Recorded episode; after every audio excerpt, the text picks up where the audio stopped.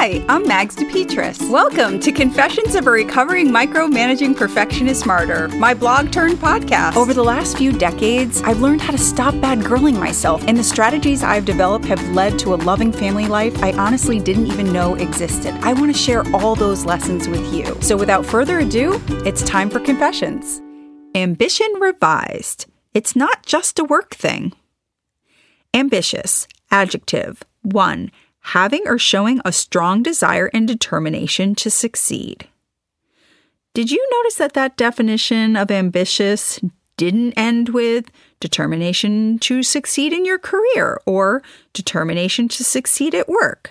It has taken me this long to discover a huge misconception I've had about my ambition. I used to define ambition the way society defines it get to the top of my field, gain financial freedom, have lots of followers. But when I quickly scan my life, I wonder why I never took the time to acknowledge my desire and determination to succeed in terms of my marriage, family, home, friendships, work, and all the friggin' energy I invest in stupid personal growth. When I take the time to appreciate the scope of ambition, I'm able to recognize it all around me. Ambition can be found not just in landing a job, but in leaving one, not just in staying married, but in walking away from an unhappy marriage, not just in the choice to have children, but in the choice not to have them. The goal is not just to get to the top of the mountain, it's all the climbing day after day through the cold, the rain, the pandemic, a grieving process. Ambition can be seen in the perseverance of every step, both forward and backward. I think identifying the ambitious acts in my life goes back to a post I wrote in 2021. What does done look like for me?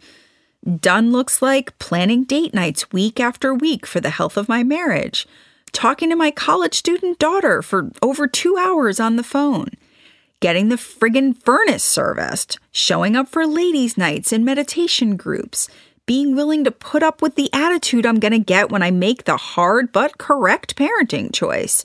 Cooking and loading and running and emptying the dishwasher over and over and over again and again. It's all the things. And I don't get a special title. I can't see it in my bank account, and it doesn't get me a single follower. Being done is just showing up day after day with a desire and determination to succeed. Now, Let's take a deep breath together. Acknowledge all of our hard work. Team, we're doing a great job.